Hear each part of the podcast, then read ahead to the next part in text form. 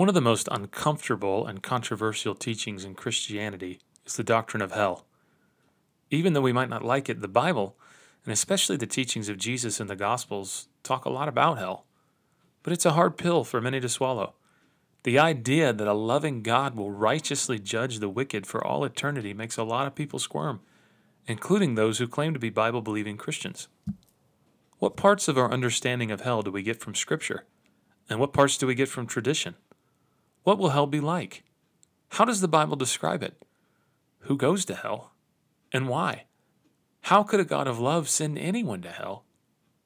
And has there been unanimous agreement in the history of the Christian church on all of these things?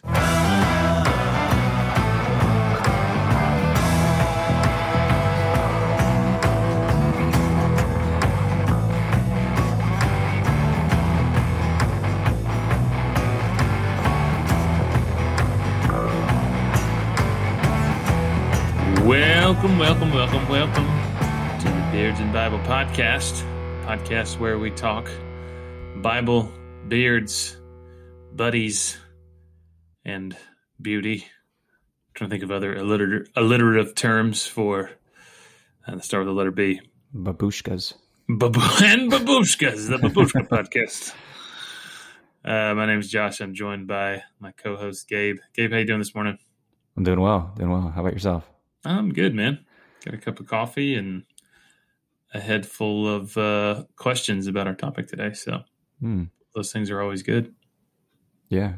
I'm down here in the basement, which is it adds a whole other level of professionalism to this podcast.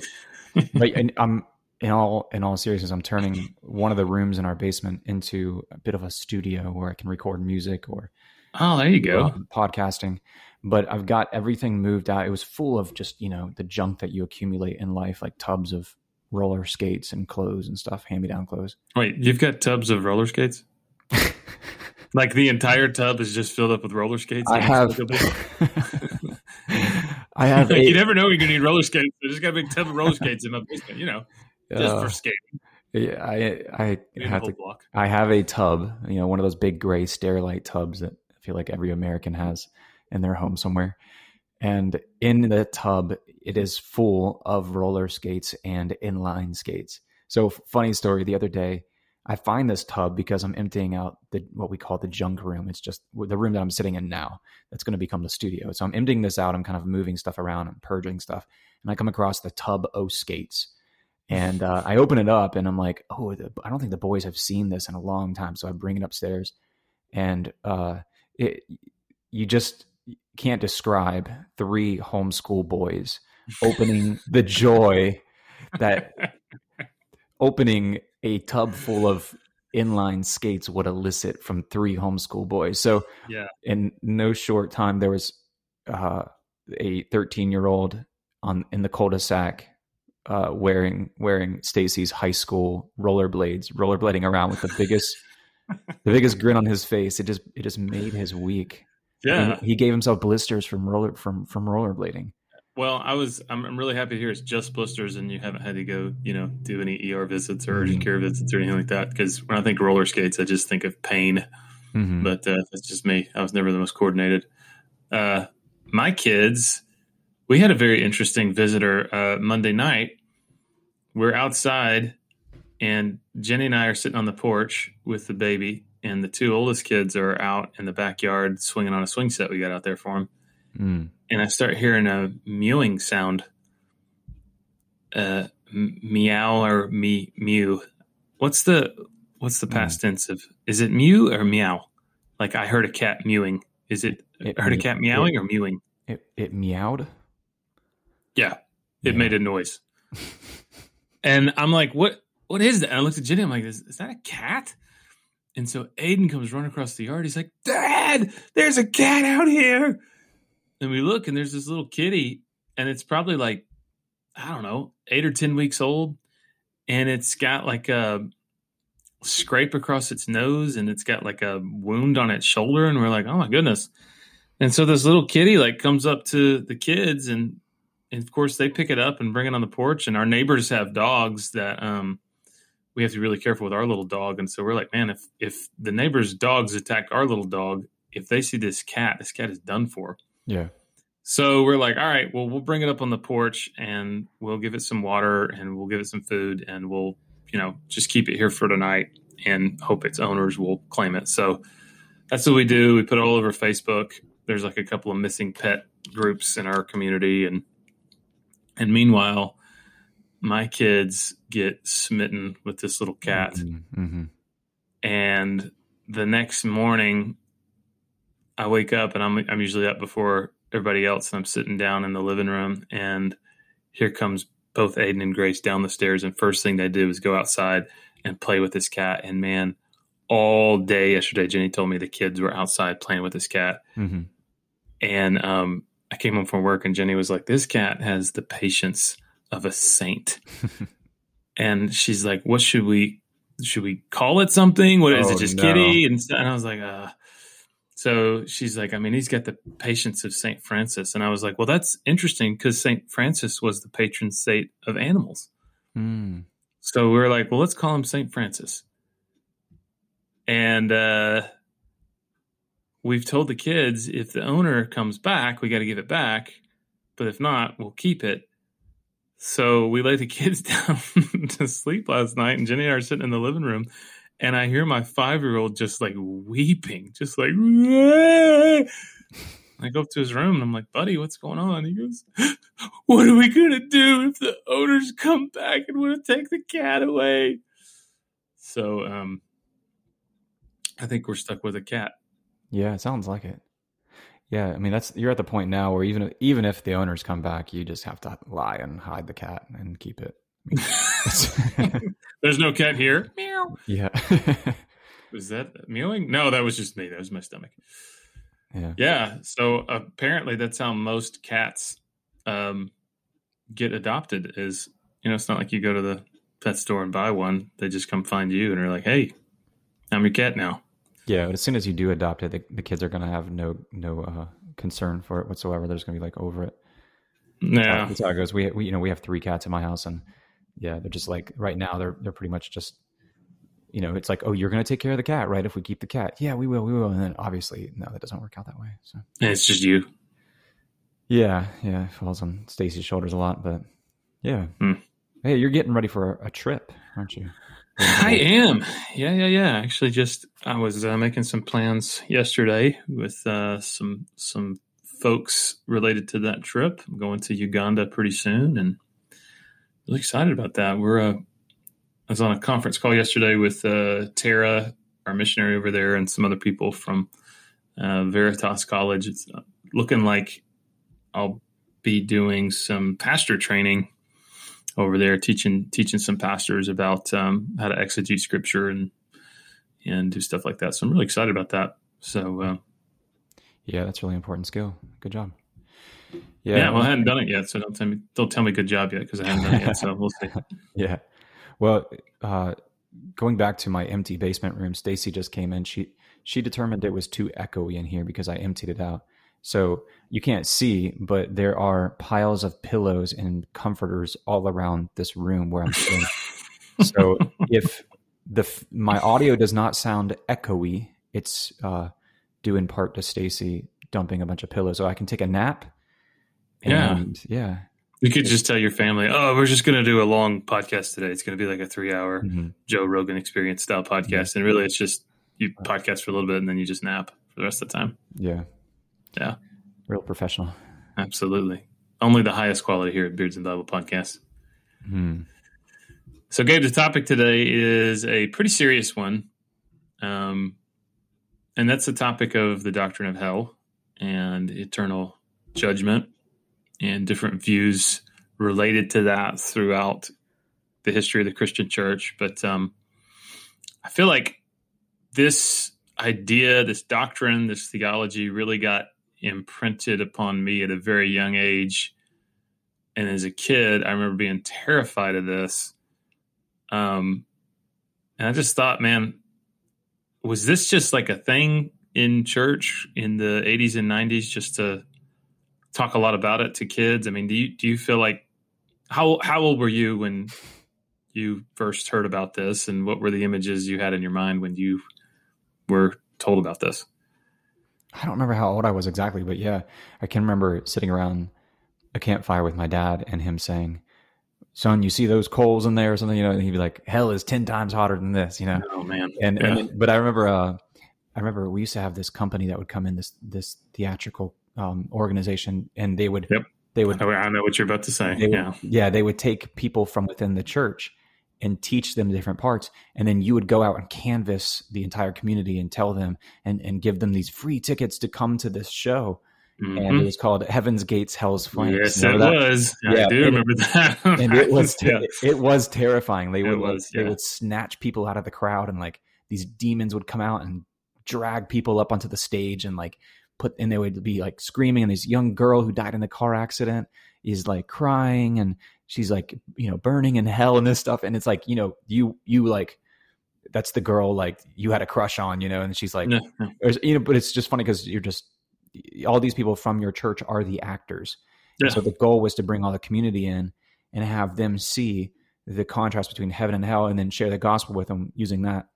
Yeah. So it was interesting. Sometimes, you know, you'd have like basically nobody from the community in the church, and then just a few church members sprinkled throughout the actual, like on the pews and stuff. And then the bulk of the church doing this big production. But yeah, that's some of the first things I picture about hell is like, it was very connected to fear, and it almost seems like, I don't know if this is fair to say, but it almost seems like that was, hell was only talked about as an evangelistic tool, like almost like scaring people into making a profession of faith. You know, I remember the Heaven's Gates, Hell's Flames drama, but also Judgment Houses. Did you guys have Judgment Houses growing up? It's like a haunted house. Oh, wow. But instead of people walking through a haunted house, you walk through different rooms, basically, that are dramas depicting hell. And so, like, the images are intentionally just played up to be as like terrifying, as gruesome as possible, for the purpose of getting people so scared that they say, "I'd never want to go to hell. And so I'm going to pray this prayer so I don't go to hell." Mm. And so it's just an interesting, and again, do I think that people got saved from that? Yeah, sure. God can use anything to lead people to himself. But I do think that for most people, if you grew up in church around the same time that I did, when you think of hell, you know, and rightly so, it's a terrifying prospect to fall under the judgment of God. But I think there's also some just mixed feelings about it based on just how it was presented in ways. But how do you think most people in the secular world feel about the Christian doctrine of hell? And if they have a problem with it, why? I don't think it's palatable to most of the secular world, or even like culturally Christian world. I think we all, especially in the West and the United States of America, we have this like, you know, they're in a better place, or there's really like, we don't really want to tread there mentally. We have a problem with that because we have a problem with self-sovereignty, and we can't picture a God that is willing to distance people in his creation from him because of the consequences of their actions. So that doesn't sit well with the majority of people who are living a godless life, I suppose. Sure. So it seems like if you are growing up, not, you know, any connection with church, or maybe you did grow up in church, but you've distanced yourself from it, the idea that there is a God that will judge people through eternal separation or through eternal torment, that just seems really unfair. That seems really antiquated. That seems really backwards to some people. Yeah. Judgmental. Yeah. Mm-hmm. Yeah. So what we're going to do today is we're going to look at some scriptures that talk about hell. And as unpopular, I think, as this doctrine is, and as many have tried to kind of scrub it from the framework of Christianity, it's actually all through the scriptures. So we're going to talk a little about that. And then we're going to talk at length on four views that have historically been held by some within the church, and kind of look at those four views and just kind of talk about scriptures that support them or don't support them. And then hopefully somebody come away with this with a more rounded and hopefully more biblically robust understanding of this doctrine. Because this is a serious doctrine. I mean, we're talking about this today, not kind of as a novelty, but I mean, as a real thing, right? I mean, the fact that like there are people who are under the judgment of God, and if they die without receiving Christ, that they're headed for judgment for eternity. I mean, that's a big deal. That's is a weighty conversation. Yeah. We have to wrestle with this topic, because if you believe the Bible to be the Word of God, then you have to do something with the concept of hell, because it is a theme in Scripture. It's not like a obsessive theme, I would say, because I would say that by and large, Scripture and even the teachings of Christ are obsessed with living the here and now and how to do that, more so than what the afterlife will look like. But it is a reality. It is a biblical concept that you have to sort through, wrestle with. And so I think what we're going to try to do is present some views, some historical views, some biblical views, and allow you, the listener, to kind of sort through that, talk to your pastor, study it out yourself, pray about it, and kind of come to a resting place on that, knowing that even some of the greatest historical theologians and biblical scholars, they have changed their position on what hell is and what hell isn't. So allow yourself that room to change as you learn more and as you study more. That's important we do that. Yeah. And I think, within that, and I'll just say one more thing before we hop in, I think there's a lot that has been shaped by tradition versus Scripture. Mm-hmm. And so we'll see that as we kind of get into this. And so, all right. So what is hell? When the Bible talks about hell, what is it? Well, first and foremost, it's a place, it's a destination. Throughout history, especially church history, theologians, and I wouldn't say necessarily scholars, but people have speculated, maybe it's at the center of the earth. Maybe it's, you dig down deep enough and there's hell, right? But most likely this is a metaphysical place, and hell is the logical and metaphysical outcome of the decision to reject God. So if we believe that the source of all things that is good and beautiful and true is God himself, when someone rejects God, ultimately, they are rejecting everything that is good and beautiful and true. Mm-hmm. And so, like, in this earth right now, there's beauty. And everybody gets a chance to experience that beauty, whether or not you know God. There is truth and there is goodness, and everybody gets a chance to experience that. That's called common grace, right? But let's just say that God is removed completely. Then that means there's no common grace. So that means there's no truth, there's no beauty, there's no goodness. There's only suffering and pain and loneliness and darkness. Mm-hmm. And so when the Bible talks in Matthew 8:12 about hell being a place of outer darkness, this is a really interesting concept, because the Bible speaks of God as light.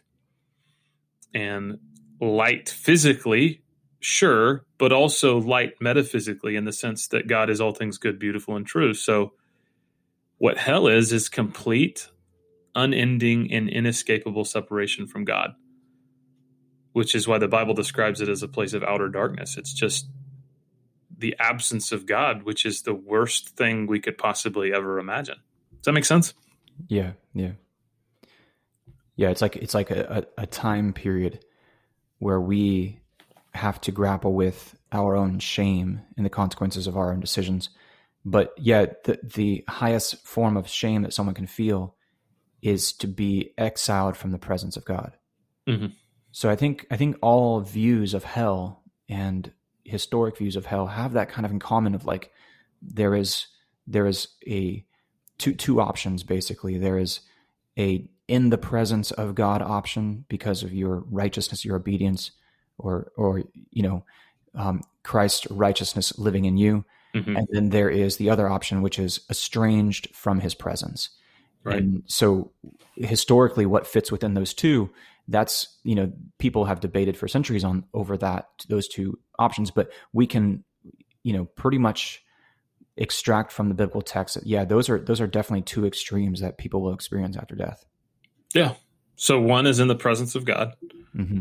which is complete, unending, and inescapable unity with God, right? When you're in mm-hmm. his presence.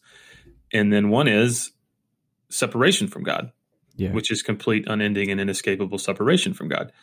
And so if we believe that, again, God's the source of everything good, beautiful, pleasurable, amazing, all that stuff, then absence of God from existence is the worst thing one could possibly imagine. Mm-hmm. And you could see and experience that to a certain extent on a physical level. So you sure. go to places that are very godless. It's like hell on earth, yeah, right? Like mm-hmm. Every man is doing what he sees is right in his own eyes and after his own pleasure and his own desires. And that's a scary place. That's a dangerous place. It's very unpredictable. It's yeah. It's very unsafe, and it's torturous to be there. You need to get out of there. But then you go to places where, you know, people have the will of God written on their hearts. It's the complete opposite. It's like you don't want to leave. Mm-hmm. And I think that's kind of, you know, in a very small way, you can experience that here on a physical level. Yeah. And it's been said that for Christians, this earth is the closest we will ever get to hell. And for people who reject Christ, this earth is the closest they will ever get to heaven. Mm-hmm. So yeah, very, very interesting thought in that. Hell is really the natural result of a moral agent choosing to separate from God, who is the source of all life, and go their own way. So the Bible says there is a way that seems right unto a man, but the end is death. The end is destruction.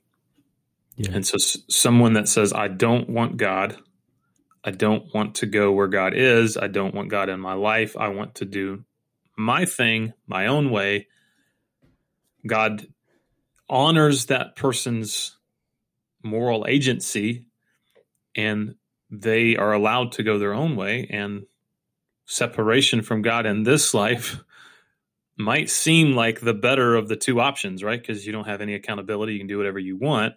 But separation from God in the life to come, for eternity, is a terrifying prospect. So much of what we read in the scriptures, especially in Revelation 19 and Matthew 25, this is where we get depictions of fire. And so like heaven's gates, hell's flames, judgment houses, all that stuff, like depictions of fire. Even we'll talk about Dante here in a minute and the Divine Comedy. So much of what comes to people's mind when they talk about hell is fire. And that's actually a biblical thing. That's a biblical imagery. Mm-hmm. But there is great symbolism to it. And all throughout the Bible, you see that fire is used as a symbol of the judgment of God. So even as far back as Genesis, Sodom and Gomorrah are destroyed with fire and sulfur. Mm-hmm. We see in 2 Kings, fire is sent from heaven to destroy Elijah's enemies. We see that the prophets in the book of Daniel, chapter 7, and Isaiah, chapter 30, they would see visions of fire coming from the throne of God as a symbol of his punishment of sin. And then, of course, Jesus talks about fire, the fire of judgment, and then Revelation talks about the lake of fire.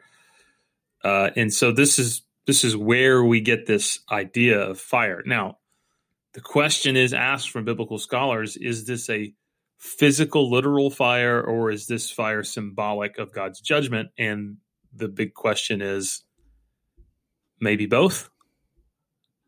What do you think? Is it a physical fire or like a metaphysical fire, you're saying? Yeah, I mean, that's the question, right? I mean, if hell is something that is experienced, you know, by a person, I would imagine that that person would experience real physical torment and pain. Yeah. So is that fire a symbol for God's judgment mm-hmm. that someplace else, or is that fire, you know, that's the question, right? Yeah. Yeah. And it ultimately doesn't matter all that much, I would think, because whatever is God's judgment is probably worse than real physical fire. Mm-hmm. Yeah, I think he's using physical frames of reference that we can relate to say that this is what hell will be like. But yeah, I would say that, you know, our souls obviously are non-physical. So what we would experience in hell is going to be non-physical as long with that, because you can't, as far as I know, you can't take a physical and allow it to interact with the metaphysical. But yeah, I think kind of like when we talked about with the flat earth thing, it's like he's using, you know, organs of our body, or he's using like ancient cosmology perhaps to try to convey something that we can actually relate to. Just like my dad saying, see that campfire, see those coals, hell is 10 times hotter than that, you know? Mm. Yeah. Yeah. Jesus in the Gospel of Mark, chapter 9, when he talks about hell, he uses the word Gehenna. And Gehenna was an actual place. Gabe, talk a little bit about that place, Gehenna, and why Jesus would have used Gehenna to describe hell. Yeah, Gehenna is actually it's actually what most of Judaism uses to describe the concept of hell as well. It's a transliteration of Gehinnom, which is the valley of Hinnom. It's a little valley. Well, I should say it's actually a really deep valley just to the east of the old city of Jerusalem. It's the crevasse that separates the Mount of Olives from... It's a fancy word. Yeah, it is. What's the difference between a crevice and a crevasse? One is what shows when your pants are sagging too low. That's funny. All right, keep going. Yeah. But so you've got the Mount of Olives, and then if you work your way west, like if you want to go from the Mount of Olives to Jerusalem, you have to go through Gehinnom, which is what most scholars, when they look at Psalm 23, say it's the valley of the shadow of death. It gets about like 3 hours of sunlight every day, and the Mount of Olives, just to kind of paint a picture, is the largest cemetery in the known world. Has, you know, no one really knows for sure. It's tens of thousands, several tens of thousands of people buried on Mount of Olives. That is kind of, you know, it's kind of hanging over and shadowing over the valley of Hinnom, Gehinnom. And so as you walk through that valley, you've got the city of Jerusalem and the Holy Temple if you're heading south, you've got that on your right. And then you've got this massive graveyard on your left with tens of thousands of people buried in it. Hmm. So in the middle there, in ancient times, especially in the book of Jeremiah talks about how the people of Israel and even the Levites were bringing the firstborn sons of the Israelites up to a false god they would call Molech. And they would... And Molech was kind of like a hollow statue where they would build these fires in the belly of Molech and get Molech to be glowing red. And Molech was kind of sitting down on like a throne, and then he had his arms outstretched in front of him as if receiving like a child. Like you would pass a baby to someone, they put their arms out. And so the priest would walk up this ramp, and meanwhile other priests would begin to bang on drums and kind of work up the crowd. And then they would take this firstborn baby and lay it on the arms of Molech as it's glowing red hot. And they say the drums would drown out the cries of the baby. And eventually the baby would, you know, burst in flames and fall into the belly of Molech. And so this was a common practice in ancient Israel in the book of Jeremiah, I believe chapter 7. And Jeremiah is rebuking Israel for doing that. But then later on, it's believed that even after the destruction of Molech, that the city of Hinnom, or the valley of Hinnom, Gehinnom, became the town dump, the landfill for the city of Jerusalem, where people would go and throw trash and light trash on fire. So if you can see, picture, you know, tens of thousands of people's trash, you know, there'd be flies and maggots and wild dogs and, you know, people digging through trash and fugitives, crazy people, vultures flying around. You know, it'd be like this smelly, you know, have you ever like been through, especially like a developing country and they're burning trash, yeah. You know, it's that smell. Yeah. But that's the picture that he's trying to paint for us. And that is using those physical, visible symbols of something that is deeper and metaphysical. And I think that's what Jesus is doing in many of these places where he uses Gehenna. Yeah. And so that would have been familiar to the people in Jerusalem at the time, as this place of just filth and refuse and, you know, maggots and worms, and probably trash is being burnt constantly, right? People are just throwing more stuff on there, and it's just, yeah, just a really, really just evil place because of the history of it as well. It's a place of death also because there's all the tombs around on the Mount of Olives. Yeah. Interestingly enough, Matthew 25:41 suggests that hell was originally not meant for people, but for the devil and his angels. That's what Matthew 25:41 says. It says this: he will say to those on his left, "Depart from me, you who are cursed, into the eternal fire prepared for the devil and his angels."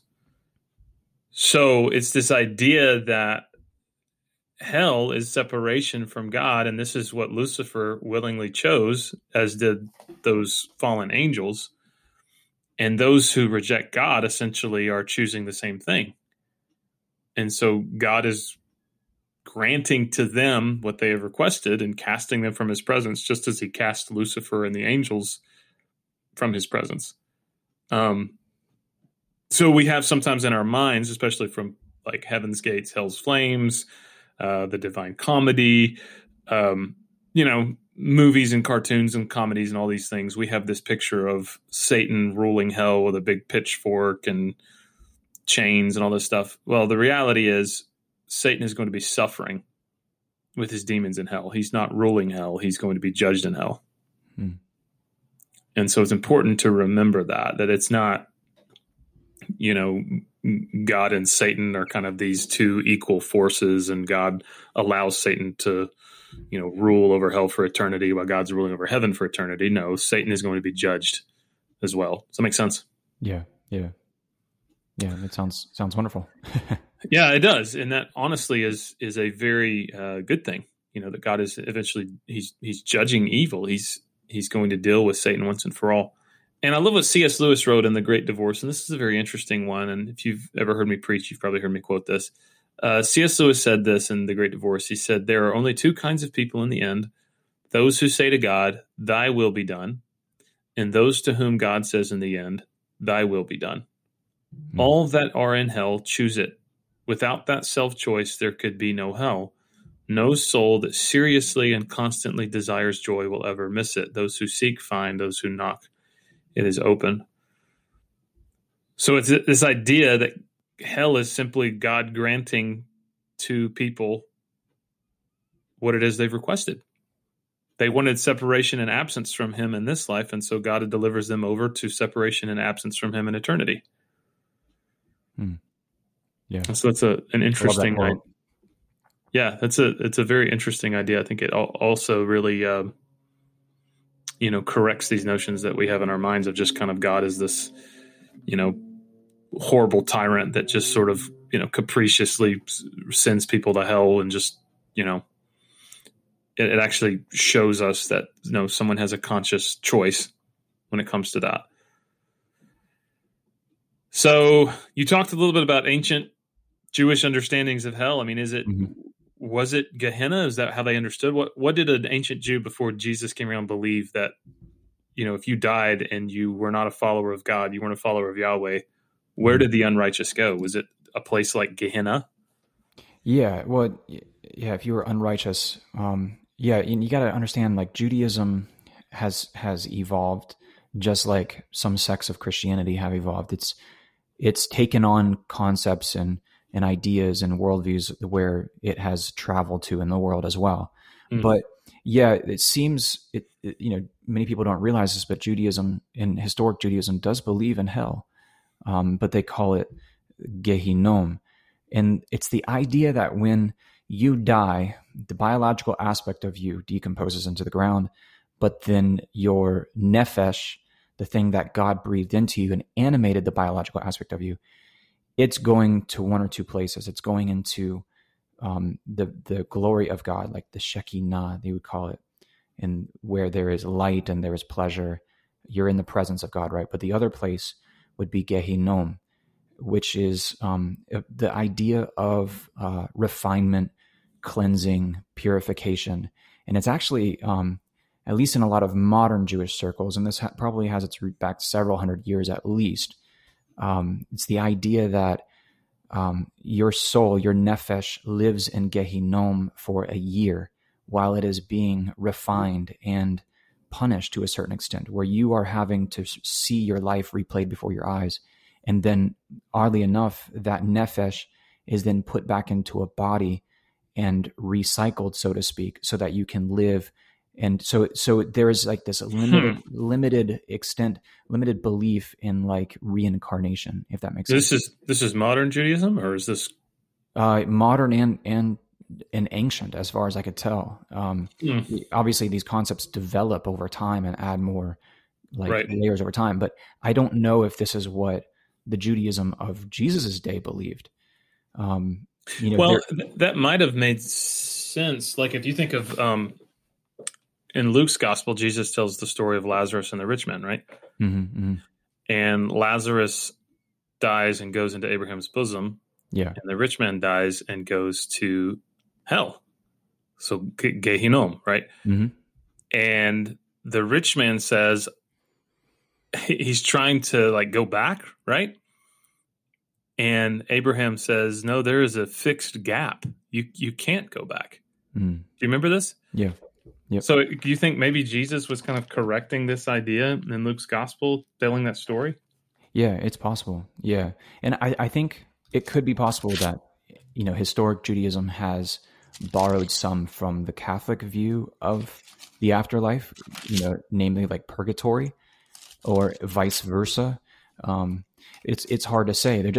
There isn't a lot of Judaism is never really obsessed with the afterlife. Judaism is always obsessed with the physical life and the coming resurrection of the dead.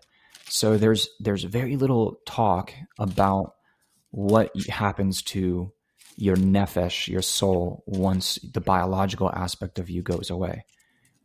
There's some discussions of it in the Talmud and things like that, but yeah, by and large, that's kind of the theme within Judaism. But yeah, I don't know that, nor does the sayings of Jesus in the Gospels really line up with that more mystical view of the afterlife. But it's interesting nonetheless. Yeah, so it's interesting. I'm looking at Luke chapter 16. This parable Jesus told the rich man and Lazarus. It says the poor man was died and was carried by the angels to Abraham's side. Mm-hmm. Some translations say Abraham's bosom. So this understanding of being gathered with the faithful, the Jewish people, right? Mm-hmm. With the patriarchs in the presence of God.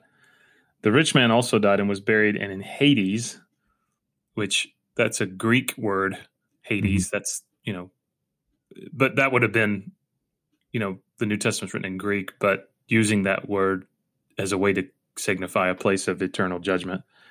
Being in torment, he lifted up his eyes and saw Abraham far off and Lazarus at his side. And the rich man called out, Father Abraham, have mercy on me and send Lazarus to dip the end of his finger in water and cool my tongue, for I am in anguish in this flame.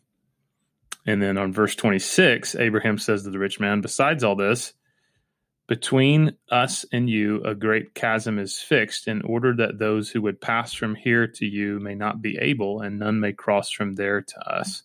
Hmm.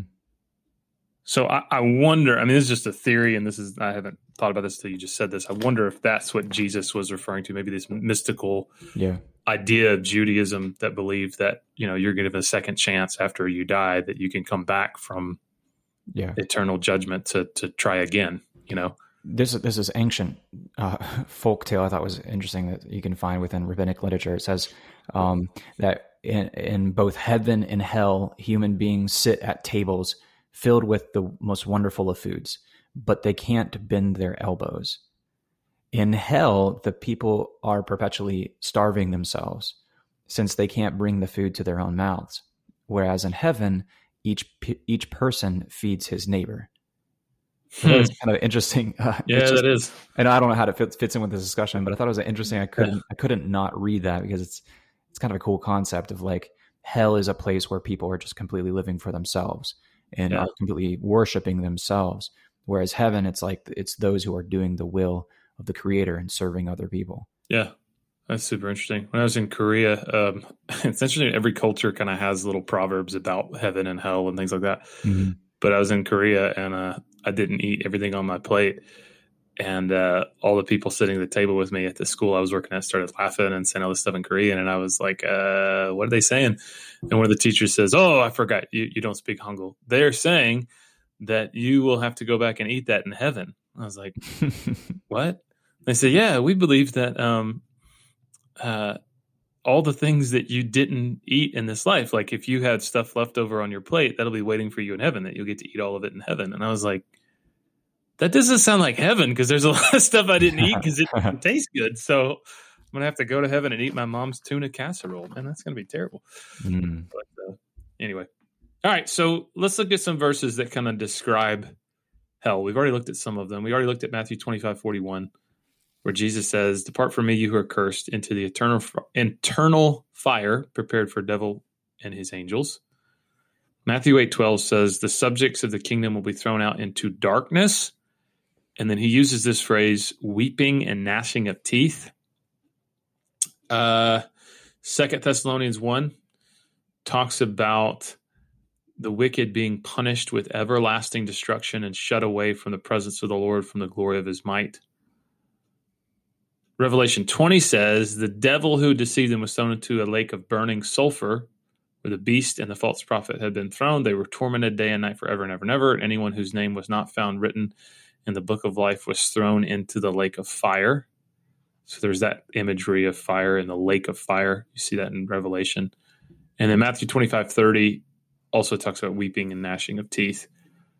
So when someone asks the question, what exactly is hell going to be like? Do we have dimensions of hell? Like the book of Revelation gives us dimensions of the New Jerusalem and dimensions of the temple and the dimensions of all these things.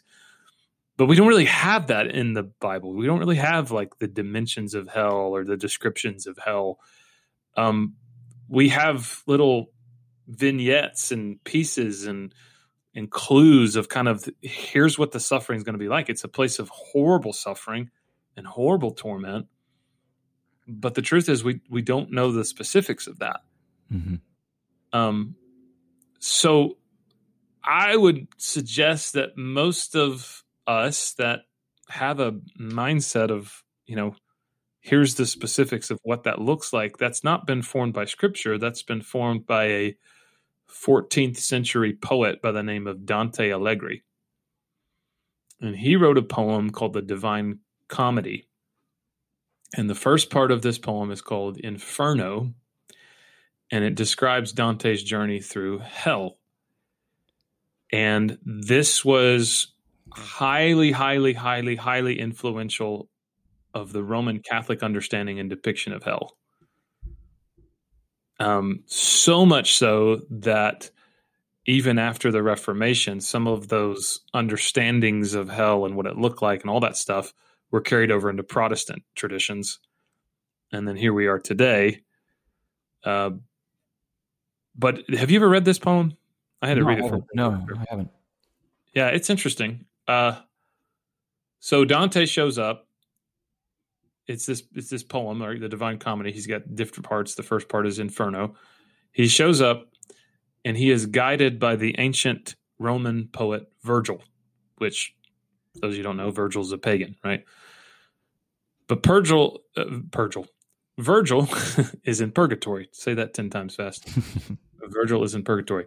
And it's because, according to Dante's belief, he was a virtuous man, but he was a pagan. So a virtuous person that was a pagan, that was unbaptized, goes to purgatory. They don't go to hell. They go to purgatory. God purifies them, and then they can come in to paradise. But Dante described hell as 9 concentric circles of torment that were located within the earth.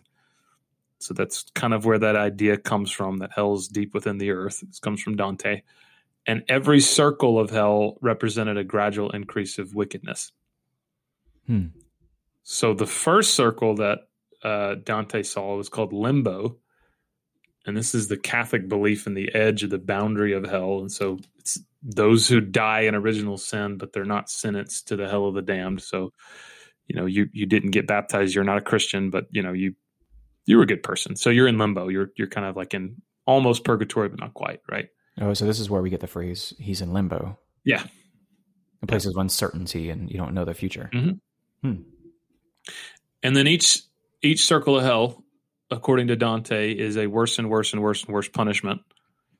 The ninth circle, according to Dante, are the worst sin and the worst torment, the worst torture anyone ever experiences in hell are for those who commit treachery or an act of betrayal. And some people think that Dante was writing that because he'd been betrayed by people. And so he wanted to kind of take a stab at them. Like you're going to burn in hell and it's going to be worse than anybody else because you betrayed me. Mm. But what's interesting is so much of what Dante wrote was influenced by Greek and Roman imagery, which is pagan mythology. Yeah. So if you just contrast Inferno, Dante's poem, with what you read in like Greek literature about Hades and the underworld and the river Styx and all that stuff, there's a huge crossover between the two. Yeah, I was going to say in Plato's Republic, which is written 375 BC, there's a section called The Myth of Er, which goes into this guy named Er, goes into the afterlife and comes back and describes Hades, basically. Mm-hmm. And but yeah, it seems from what I've read about The Myth of Er and the kind of a synopsis of it, it sounds very in line with that from Greek mythology.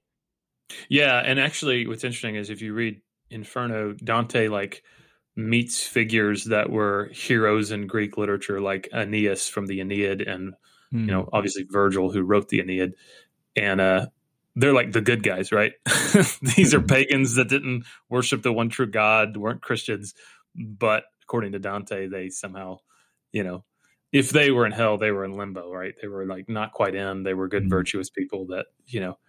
So obviously that's not an accurate understanding of hell. It's not really a biblical understanding of hell, but that unfortunately has shaped most of how we view it, right? The picture of, you know, different rooms of torment with Satan walking around ruling and reigning and all that stuff.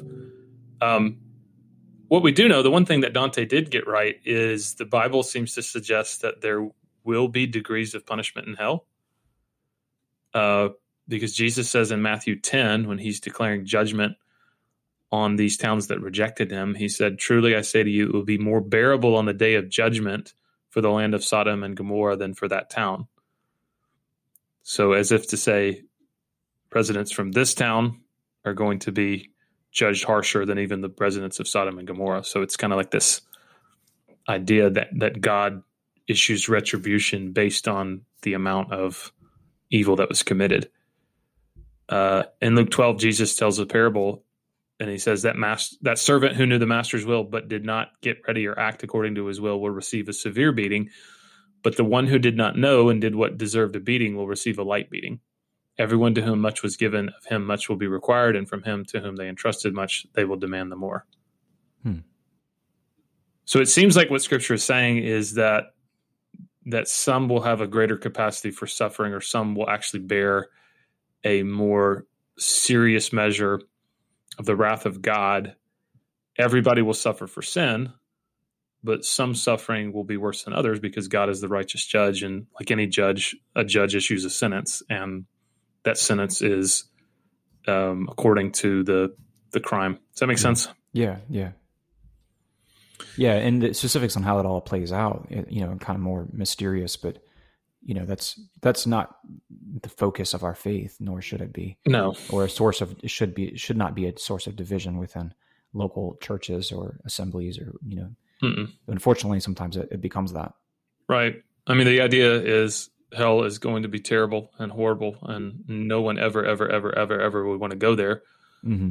But it's also that God is the one who decides what punishment is given to anyone that goes there. Yeah. And he's a righteous judge. Just for the sake of time, let's keep going. So the answer is, you know, the question that's asked for a lot of people is, why would God send anyone to hell? Right? I thought the Bible said God is love. I thought the Bible says God is a God of goodness, and God is a God that, you know, all that, all that teaching about God so loved the world, all that stuff, why does that get thrown out the window when Christians are obsessed with this idea of God sending people to hell and roasting people in hell? Like, how does that work? Have you heard people ask that? Have you heard people wrestle with that? Yeah. Oh, yeah. Yeah. J.D. Greer wrote a blog on the Gospel Coalition, and he said this, and I thought this was really interesting. He says, in one sense, God doesn't send anyone to hell. We send ourselves. Hell is the culmination of telling God to get out. You keep telling God to leave you alone, and finally God says, okay. That's why the Bible describes it as darkness. Mm-hmm. God is light. His absence is darkness. On earth, we experience light and things like love, friendship, and the beauty of creation. These are all remnants of the light of God's presence. But when you tell God you don't want him as Lord and center of your life, eventually you get your wish, and with God go all of his gifts. We have two options, live with God or live without God. If you say, I don't want God's authority, I would rather live for myself, that's hell. What do you think about that quote? Yeah, it's in essence, it encapsulates, without going into a lot of specifics, it really does encapsulate the concept of hell and why people have to go there. That there's two sides of the coin. That there's a God who loves, there's a God who judges, and it's a very loving thing to do, to be just, to be judging. Mm. Yeah. So God is described as in Scripture, and we know the character of God. 1 John 1:5 says, "God is light, and in God there is no darkness at all."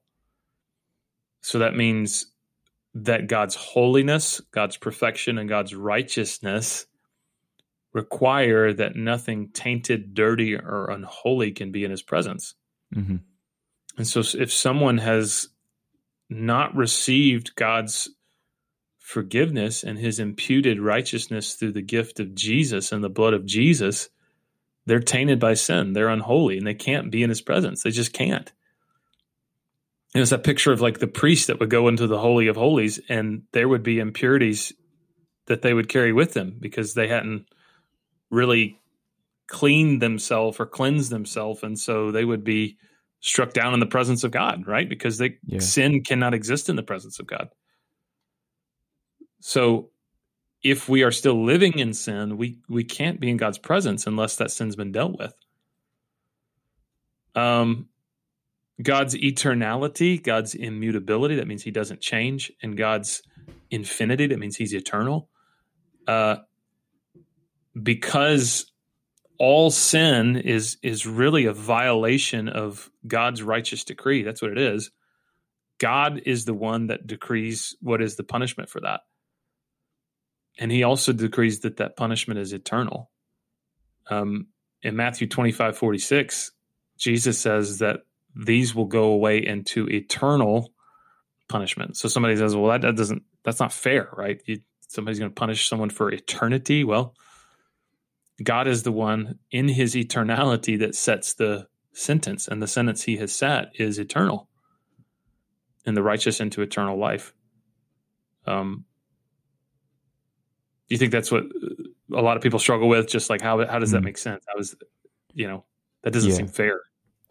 Yeah. Yeah. It's hard to fit that into, this concept of like, okay, well, they've been there for a year. Maybe that's long enough. Or they've been there for 2 years. Like how long why does someone have to spend eternity in this punishment alongside some of the most wicked people in the world? Yeah. That's definitely something very hard to fit into our worldview and our concept of justice, I guess. Yeah. I think an answer to that would be, honestly, this is one that we don't like as Westerners, but because God is the one that sets the sentence, not us. Mm-hmm. And that kind of goes along with the next understanding of hell, that God is the perfect judge.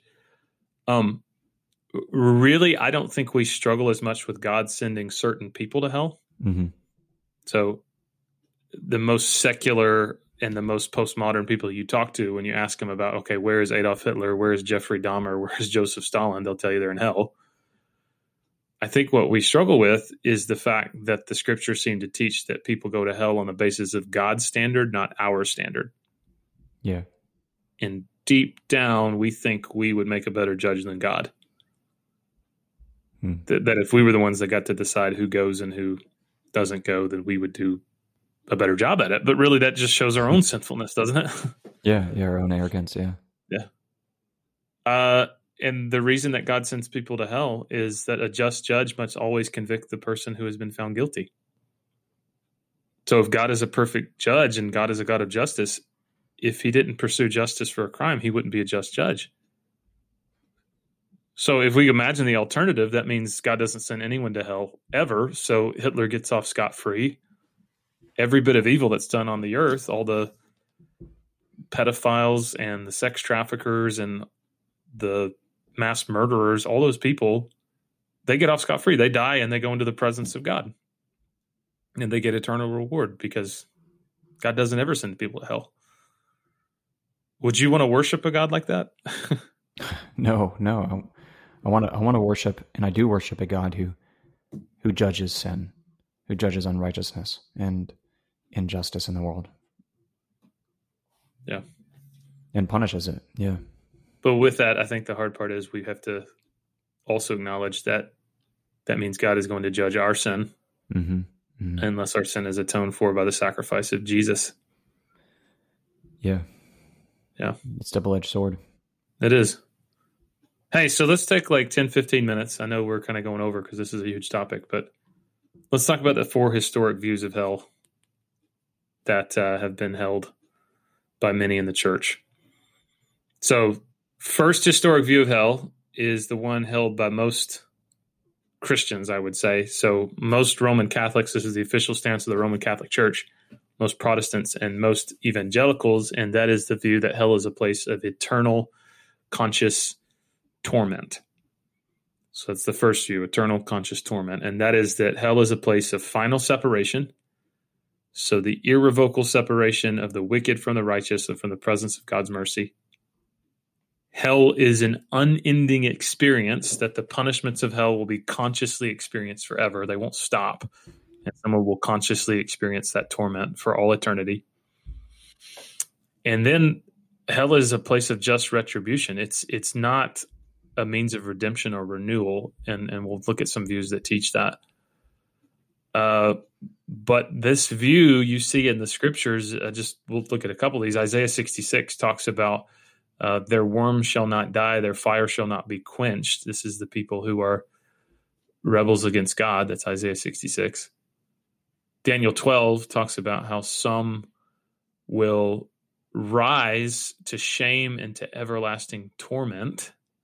So this idea that the torment is, everlasting contempt, that the contempt is everlasting. Matthew 18 talks about the eternal fire. Jude 7 talks about eternal fire, and then Revelation 20 says that the beast and the false prophet are tormented day and night forever and ever in the lake of fire, and anyone's name not found written in the book of life was thrown into the lake of fire. So that's the first view, eternal conscious torment. Does that make sense? Yeah, and this is what, is typical and very common within, evangelical Christian circles. Right. And this would be, like I said, what most Christians, when they view hell, mm-hmm. they would lean towards that. And obviously there's a lot of biblical, support for that view. The second view is terminal punishment, or some people call this conditional immortality. And this is now held by most Seventh-day Adventists. This is held by some in the Eastern Orthodox Church. This is held by some in the Anglican Church. So there's a theologian by the name of John Stott. He was an evangelical Anglican. This tends to be right now kind of a minority view in evangelicalism, but there are some evangelicals that hold to this view. Surprisingly, in the Reformation, there were several that held to this view. This is Luther, Tyndale, and Wycliffe. They held to this view. And this is what this view teaches, that all unsaved human beings and Satan himself will be totally destroyed in an act of judgment from God. So eventually, and how long that judgment will last, that's up to God. These people will be totally destroyed so much that their consciousness will be completely extinguished rather than them suffering eternal torment in hell. Does that make sense? Yeah. Is this also what we would call a nihilism? Annihilationism, yeah. Annihilationism. Okay. Yeah. Gotcha. Yeah, and so there's a lot of research in this yesterday. I read an essay yesterday about this. There's a lot of variation between this view. So like Seventh-day Adventist and Jehovah's Witness teach annihilationism, as in like if someone dies that is wicked, they basically die and never wake up. And so that's one extreme of it. Like basically they just don't, you know, they don't have eternal life. But then others, like in the Eastern Orthodox Church and in the Anglican Church and the Adventist Church, and the Adventist Church is kind of split down the middle, believe, no, there is an actual hell. Like someone will literally go to hell, but that hell is not eternal. Like God is the one that decides how long it lasts, and God eventually destroys both their soul and their body in hell. Like Jesus said, fear not the one who can destroy the body, but rather fear him who is able to destroy both body and soul in hell. And so the whole point of conditional immortality is this idea that a human soul is not immortal unless God gives it eternal life. So we live forever on the condition that we receive resurrection life from God. Now, does that correspond with the Hebrew understanding of Nefesh? Do they teach the Nefesh as eternal, or is that, do you know? That's a good question. I don't know if the Nefesh is you know, eternal, but I think it is. I think that it's like this eternal divine aspect of every human. But obviously different sects of Judaism might disagree on that, but yeah. Sure.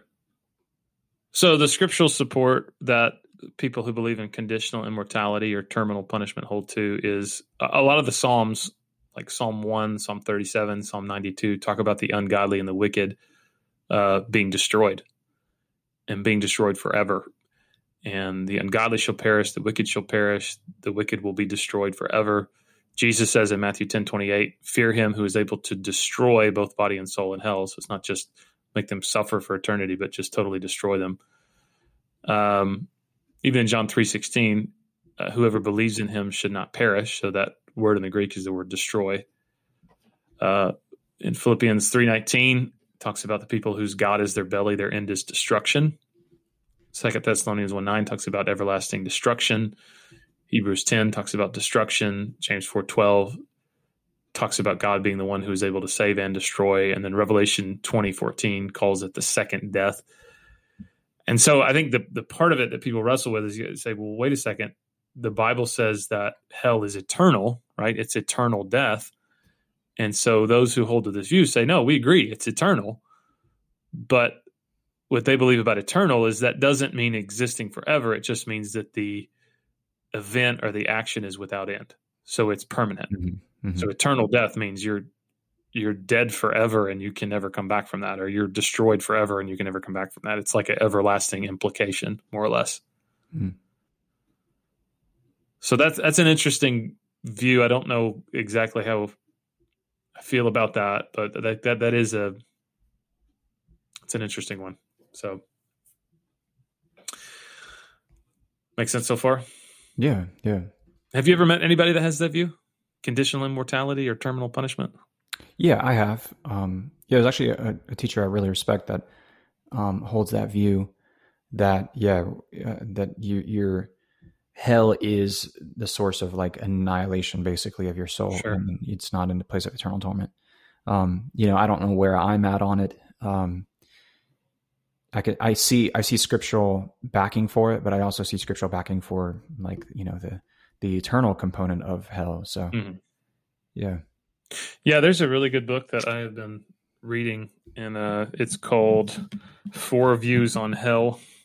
I'll hold it up to the screen so Gabe can see it. Nobody else can see it because you're listening to this. See it. Yeah. You see it, yeah. So it's basically four essays from people who hold to these views, and the guy who wrote the essay on terminal punishment or conditional immortality is a guy named John G. Stackhouse Jr.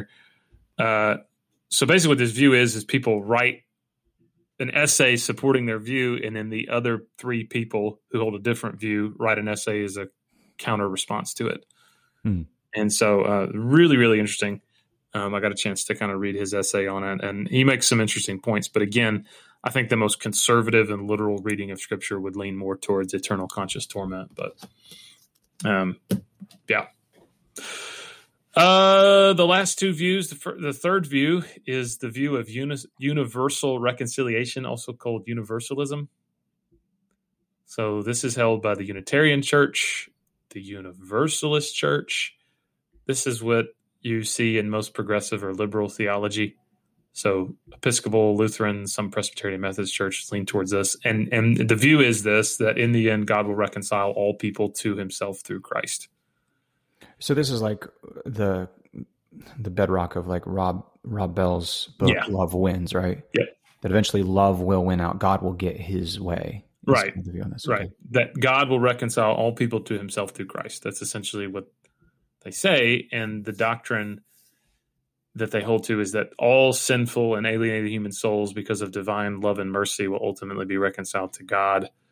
And it's that Jesus constituted the mechanism that provides redemption for all humanity and atonement for sins. So when you start getting into the waters of this, it's a lot less Scripture that's used to support and a lot more like philosophy that's used to support it.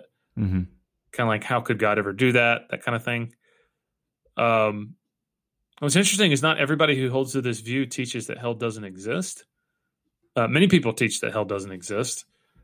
But some say, well, if hell does exist, it's not permanent, and it's primarily for restorative purposes. It's not for retribution. Mm-hmm. So then people get into the territory of post-mortem salvation, kind of what you talked about, the Jewish understanding of somebody dies, mm-hmm. and they suffer for a little bit until they kind of wise up and go, man, I don't want to be here. And then God lets them in. Yeah. So again, like, there's not a whole lot of scriptures to support this. This is just kind of, for some people, what they hope to be true. So like Revelation 20 is never really talked about. Like, you know, that this is the second death. This is the lake of fire. This is all for eternity, that somebody goes to a place of judgment and they can't come back from it. Those verses are never really talked about. But what is talked about is Colossians 1 that says God was pleased through him, that's Jesus, to reconcile to himself all things. So they say, okay, so Jesus reconciles to himself everything, even those who rejected him in this life. 1 John 2:2 is used. Christ is the atoning sacrifice for all our sins, but not only for ours, but also the sins of the whole world. 1 Timothy 2 talks about that God desires all people to be saved. And so this is where Rob Bell in that book, Love Wins, kind of played fast and loose. He goes, how could God desire something and that not come into being? Mm-hmm, mm-hmm. Which, that's playing fast and loose with that scripture. That's not really what that scripture means, but. And then Hebrews 2:9 says the grace of God, Jesus might taste death for everyone. They're like, okay, everyone means everyone, right? So I think this view is gaining a lot of traction. I know in 2010, when that book Love Wins came out by Rob Bell, a lot of people went bananas over this and thought, mm-hmm. oh my gosh, this is the newest, greatest, latest heresy. But this has been around for a long time. Yeah. So yeah, and this is probably the most, with some different twists and things, this is probably fits in line with the ancient Jewish understanding. Not that makes it right or true. Right. But this is very similar to the concept of, you know, like that all Jews will eventually be perfected and their souls will be perfected and they'll be able to walk in obedience to all the commandments. It's kind of the essence, you know, as many times as it takes their Nefesh to kind of recycle through Gehinnom and then be put back into a body. It's like they get these chances over and over and over, and eventually they'll get it right. Right. So that's more of I would say almost a syncretism of kind of, mm-hmm. you know, Eastern religion with that. I would say that mm-hmm. most people yeah. I talk to that hold to that view, which I've met quite a bit, that hold to universal reconciliation. For them, it's like it's what they hope to be true. Mm-hmm. And it's the idea of, well, I want to believe in a God that is love. And a God that is love, according to my view, would do this. Yeah, according to my definition of the love. Right. Yeah.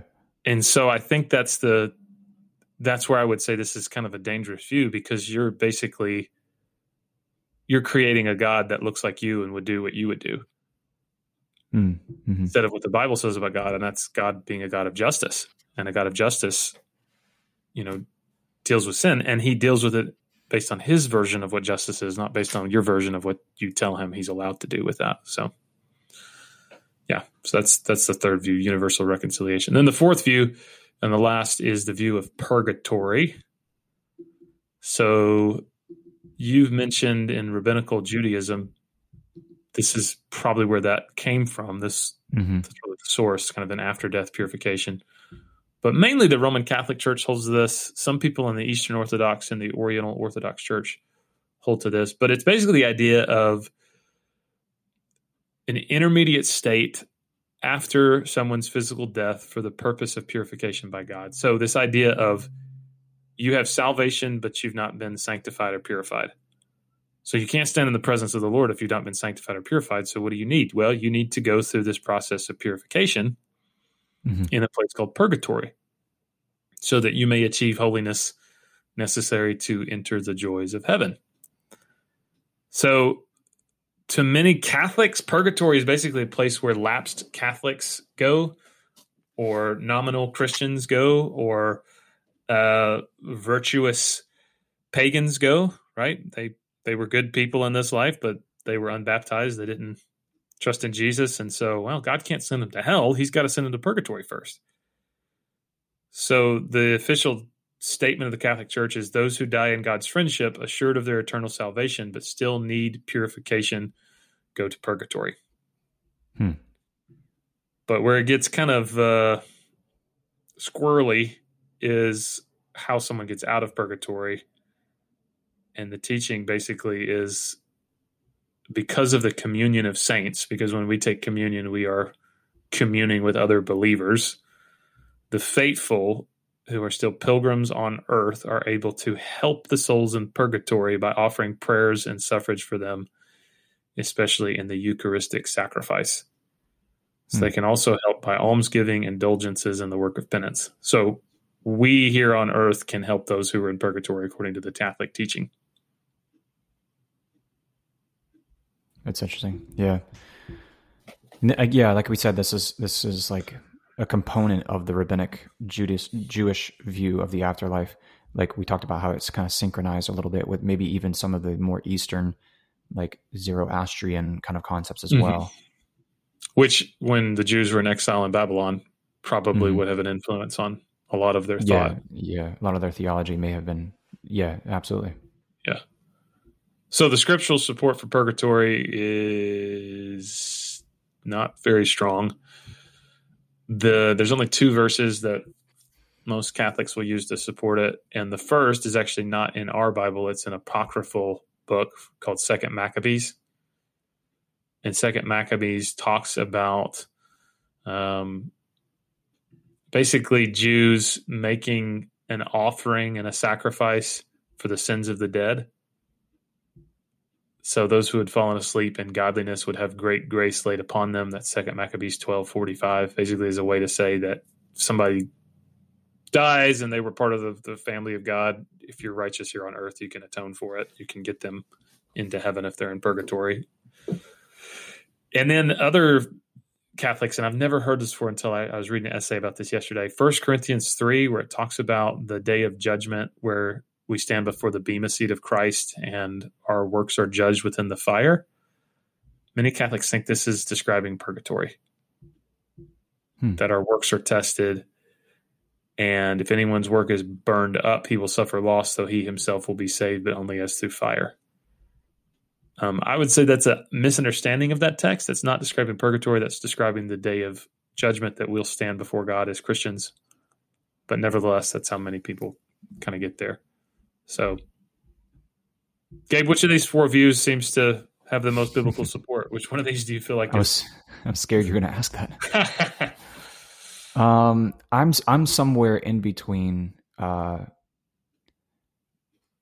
terminal punishment and the first one, the eternal conscious torment. Yeah, eternal conscious torment. Yeah, I'm somewhere in between the two. I mean, in terms of like scriptural backing, I kind of see that, but you know, like I said, this is This is such a deep and difficult topic to grapple with because of the Bible's lack of explicit detail and description of the afterlife. We have to deduce that our faith should be way more focused on the here and the now and the coming kingdom than it is what happens to us. Like, what is hell like? We can all, there are some common themes that we can all agree on with this. The Bible is definitely supported that there is a place you go to that can be a place of punishment. Who goes there, what it's like. The Bible isn't exactly explicit on that or how long it lasts, but yeah. There's some verses that you can pull out and you can back up all four of these positions. Some are weaker than others, but yeah, I'm probably somewhere in between the first two. Yeah. So I would say I agree with you on that to a certain extent, but I'm going to push back on you a little bit. Am I allowed to do that? Yeah. Absolutely. So please. I would say that we do need to have in mind God's salvation from his judgment. Mm-hmm. Mm-hmm. And I think that should drive our work here and now, right? Yeah. But it's one of those things where, it's like the old hymn says, "'Twas grace that taught my heart to fear, and grace my fears relieved." Like, when we preach on God's judgment, we preach on it in a very serious way. Again, I think what you're saying is we don't get caught up in the details, right? The dimensions of hell and how many rooms there are and, what high-ranking demons are, ruling over which rooms in hell. That stuff is goofiness and silliness, and that's not in the Bible, right? But the Bible does teach hell is eternal. Mm-hmm. The Bible does teach that the ones who go there are the ones who die in their sins without being atoned for by the blood of Jesus. Yeah. And the Bible teaches that we can be rescued and saved from God's judgment by receiving the sacrifice of Jesus on our behalf. Yeah. I have a kind of a bit of a story and yeah, I totally agree with that. There's a friend of mine who says that when his dad would come home from work every day, he would take his belt and he would remove it really quickly from his belt loops, and he'd hear the little popping sound, as his belt. And he would call all the kids down. Yeah, he would call the kids down, and he would have his belt in his hand, and he would say, "Here's what we're doing. These are who completed all their chores, all this stuff." And he would take the belt and he would hang it on his chair where he sits at the dining room table, and then, so the rest of the afternoon, the evening, as the dad is there, catching up with his family for the day, or eating dinner, or just around the house, everyone knew that belt was hanging on that chair. Why? Because that belt was the source of punishment. But this friend of mine had a good relationship with his father. And so he started the relationship off of a basis of fear that belt, it could hurt me really badly. But at the same time, he knew that through his realization of love for his dad and his dad's love for him, that there are... He learned the boundaries, basically, and he realized, oh, as long as I'm doing the right thing, I don't have to fear that belt. But that belt is definitely there, and that is a source of motivation for me to do the right thing.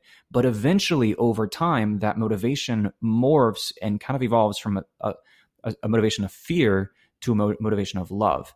And I think that's how it's been in my faith. Is like, yeah, Heaven's Gates, Hell's Flames, that scared the hell out of me. That was terrifying. Literally, yeah. But now I love God so much, and I love the fact that he loves me and cares for me and provides for me. Yeah. That hell it's on my mind, it's there, but it's not the main motivator in me being faithful to the creator of the universe. Absolutely. Does that make sense? Absolutely. Well, I think when we understand what the Bible is saying about hell and the horrors of hell, right? That should produce in us like a worship and gratitude for the sacrifice of Jesus. Yeah. That Jesus endured the horrors of hell on the cross. Mm-hmm. The Apostles' Creed even said that he descended into darkness, like that Jesus took on the hell of suffering on the cross. Like he did that for me. So I don't have to, because of what Jesus did for me. So when I get that, it produces in me this like amazing gratitude to go, man, I've been saved from so much. Yeah. and an awareness of the penalty of my sin and a humility that that's what I deserve, but that's not what I got because God showed me mercy. And then a desire in me to see people saved from God's judgment. And I go, man, I really want others to experience the love and the mercy and the grace that God has shown me. And it really, I think, is a motivating factor for me to be on my knees praying for my loved ones that may have never experienced that mercy, or that just laugh about it, right? That laugh about God's judgment, and make jokes about hell, and, you know, I'm going to go to hell when I die, ha, ha, ha, ha, ha, you know. Mm-hmm. Why would we ever joke about that? Like, that's not, like, that's a real thing. Yeah. Closing up, do you think any of these views are theologically dangerous for a Christian to believe? The universalism, I think, is it diminishes the concept of God's judgmental aspects. The idea that He will punish sin. I think that when we get into those waters and we diminish that, I think that can create in us a sense of like lackadaisical. I can live how I want. Sure. And I think that's it. It removes the component of fear, I guess. And that component of fear is important. Well, it says the fear of the Lord is the beginning of wisdom. Yeah, absolutely. Because if you don't fear the Lord, then, I mean, what's the point of any of this, right? If God doesn't judge anybody, and there's no ultimate accountability to anyone for how we live, then, you know, God becomes very weak, and he becomes a girly man. According to Arnold, the gospel according to Arnold. Oh gosh. This is a deep topic. I mean, this episode is probably 50% longer than our past ones. But if you listen this far, pick a position, be ready to defend it, be able to defend it and back it up, study through it, wrestle with it. It's important that we continually think critically about components of our faith and be able to defend them. And I will say this to anybody listening to this: you have to. Any believer in Jesus has to wrestle with this teaching. Mm-hmm. It has to, you can't just scrub those texts away from your Bible and just go, okay. No, you have to wrestle with the reality of what the scripture is saying, that there is eternal judgment for those who reject Christ. And you got to wrestle with it, and you got to come to a place where that shapes you, and it shapes how you live. It shapes how you witness. It shapes how you pray for people. It shapes how, you know, what the mission of the church is, right? And I would say that the reason a lot of people don't get serious about the mission of loving people and telling people about Jesus, because they believe in it, but they really don't believe in it because they've never wrestled with it. Yeah. Yeah. You know what I think we should do? Since we've done an episode about hell, we should probably do an episode about heaven. Yeah. This is totally off the cuff. I've not talked to Gabe about this before, but if we're going to do an episode on hell, we probably need an episode on heaven. So just throwing that out there. Maybe when you get back from your trip. Maybe when I get back from my trip. Yes. All right, good friend. Anything else to add? No, thank you guys for listening this far. Yes, I'm really impressed that people have made it an hour and 20-something minutes into it. So thanks for listening, and we'll see you guys next time.